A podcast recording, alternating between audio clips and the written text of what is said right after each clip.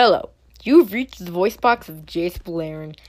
Even though I know what you're gonna say, because I'm the most powerful psychic in existence, um, just leave a message after the beep, okay? Hey, Jace. Commander 2019 just came out recently.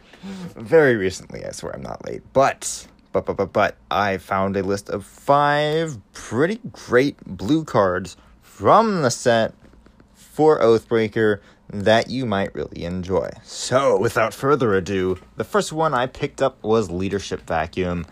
This card is an instant, so you'll love it. It's two and a blue Target player returns each commander they control from the battlefield to the command zone, and then you get to draw a card. What's so great is like, okay, so it's target player, so they can't be like, hey, you can't touch my planeswalker because whatever spell. I guess they could technically counter it if they are also in blue, but you're blue, so you probably have a counter spell laying around anywhere.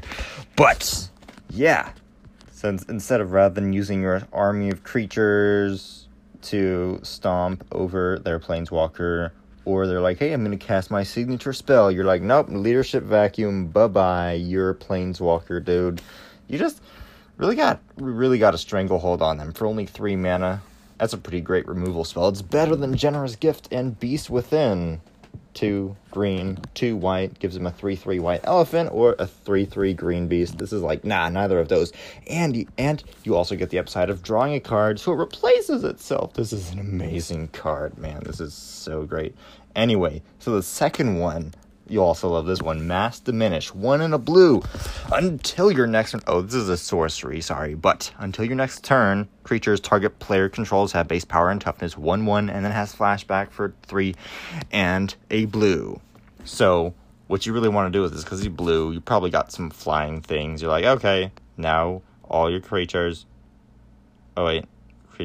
Never mind, they're just become 1 1. They don't lose their abilities. My bad. I thought it was going to take away their abilities. But you could do that and then ping them all. Maybe you have like a little board wipe or something. But anyway, they're all weak now.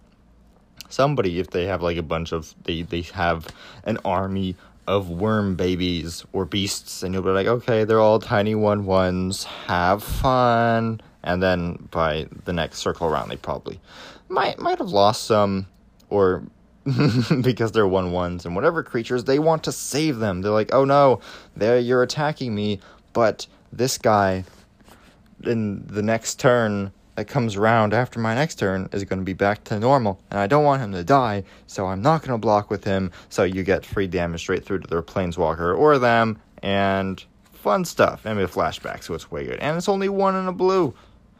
Isn't that great? Mass diminish weakens them all, just makes them scared so you can get damage through. Unless they're willing to sacrifice a bunch of powerful creatures that they don't have anymore. Anyway, third blue card, Reality Shift, one in a blue for an instant. I think this is just a reprint, but anyway, exile target creature, and then they manifest the top card of their library.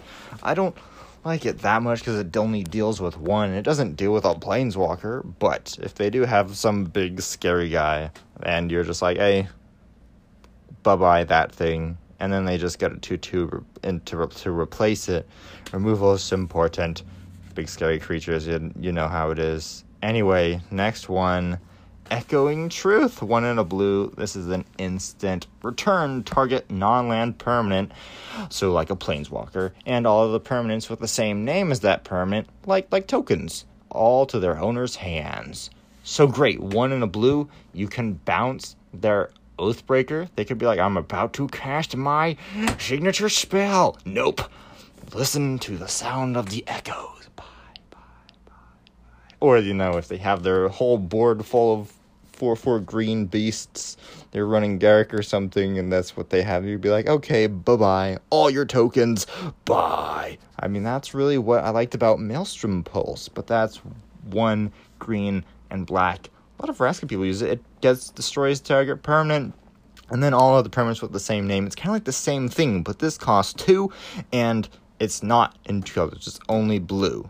Of course, it's only a bounce, but it's it's whatever. It basically does the same thing. I mean, you could be like, hey, you bounce your planeswalker versus Maelstrom Pulse. They have to pay the commander tax, but it also costs extra. This is way more versatile than that, and almost just as scary. Just as scary. Yeah, I'm I'm actually gonna say this is even scarier than Maelstrom Pulse because any blue deck can use it versus Maelstrom Pulse is only black and green. So basically only Vraska. And the last one, Tezzeret's Gambit, 3 and a Phyrexian mana. Okay, that's a sorcery, so you could pay 3 and a blue, convert mana cost to 4, or you could pay 3 and 2 life. Anyways, draw 2 cards, then proliferate. So you get more loyalty counters. And if you're like, hey, I'm gonna pump up all my creatures with like it's Simic or something, then they all get stronger. It's pretty great. And, and, and, you could be like, hey, broski to the left of me, I'll give you I'll pump up your planeswalker, give him an extra loyalty counter if you do me a favor. Now go stomp on Sandra's face for me. Okay, okay, okay. I love you too, Jay. See ya. Uh, I don't know, in my dreams or something. Bye bye.